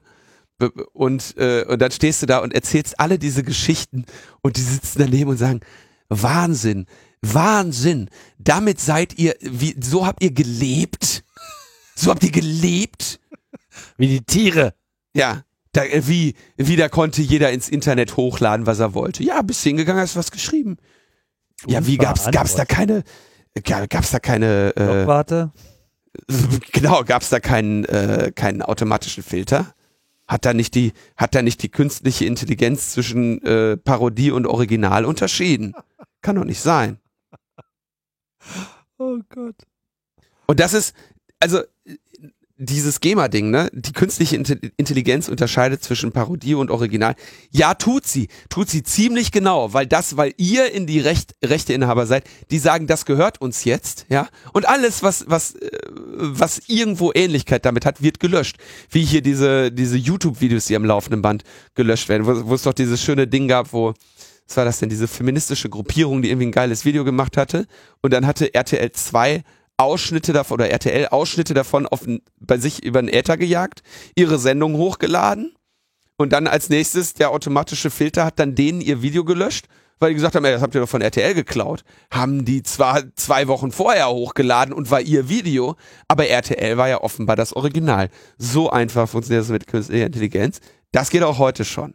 Und ungefähr auf dem Niveau bewegt ihr euch auch mit eurer Argumentation. Ja, bei RTL war das dann äh, eine legitime Parodie. genau. RTL ist echt eine legitime Parodie. Ja, So sieht's aus, Leute. auf in den Kampf. Kinder, wir sind zu alt dafür. Wir schaffen es mehr. Wie, wie, viele, wie viele Jahre sollen wir hier noch den Widerstand aufrechterhalten? Jetzt muss Generation YouTube kommen und übernehmen. Ja, nicht nur Generation YouTube, also ich meine, äh, in all dem Ärger, den wir hier regelmäßig äh, zum Ausdruck bringen, sehe ich ja auch jetzt schon erste Ansätze der Revolution. So diese, wie, wie heißt es nochmal genau, die Friday-Demonstrationen gegen Klimawandel, wo der, die Schüler jetzt quasi sagen, ich gehe mal nicht zur Schule, ich mache jetzt hier mal Mhm. Streik. Friday for Climate. Friday for Climate heißt es so? Ja, ich weiß nicht ganz genau. Climate Friday. Friday, oder- Die- nee, die Friday of Future, irgendwie sowas war es. Ja. Das, ja, bitte mehr davon, ja. Also das Fridays äh, for Future, ne? Fridays for Future, genau. Also das muss jetzt einfach mal äh, stattfinden. Ich werde da auch ein bisschen unruhig jetzt. Also wenn ihr irgendwie euch für jung haltet, ja, also oder wenn wenn ihr uns als alt empfindet, dann seid ihr diejenigen, die jetzt äh, mal mehr tun müssen. Und zwar so richtig. Also ich erwarte brennende Mülltonnen und zwar hier nicht so Gilets jaunes äh, mäßig, sondern halt mit Style. Wie Karl Lagerfeld, der übrigens die äh, gelbe Weste salonfähig gemacht hat. Äh, um noch einen weiteren Deutschen, der kürzlich Er hat die gestorben gelbe Weste salonfähig Karl gemacht? Lagerfeld hat die gelbe Weste salonfähig gemacht. Wodurch? Hat er Ähm, seinen Models umgehängt oder was? Nee, der hat irgendwie gesagt, mh, sie ist gelb, sie ist hässlich, sie passt zu nichts, aber sie könnte dein Leben retten. Was hat er gesagt? Ja, Ah. Karl Lagerfeld. Okay, aber da hat er sich nicht auf die Demos bezogen, ne? Ah, verstehe. Das ist Werbung dafür. Hat äh, geworben für ähm, die gelbe Weste bei Otto und Ja, weiß nicht, also wenn euch Demonstrationen nicht cool genug sind, dann könnt ihr euch ja bei Karl Lagerfeld vielleicht die Sonnenbrille abgucken. Irgendwie, dann haben wir die Sonnenbrillenrevolution. Ähm, ja.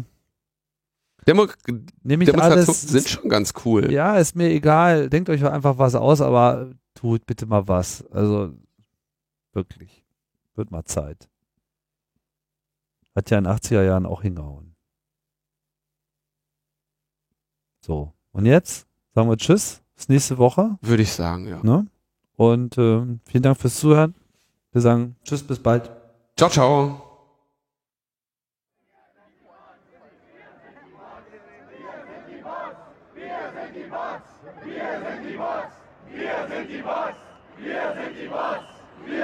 Bots!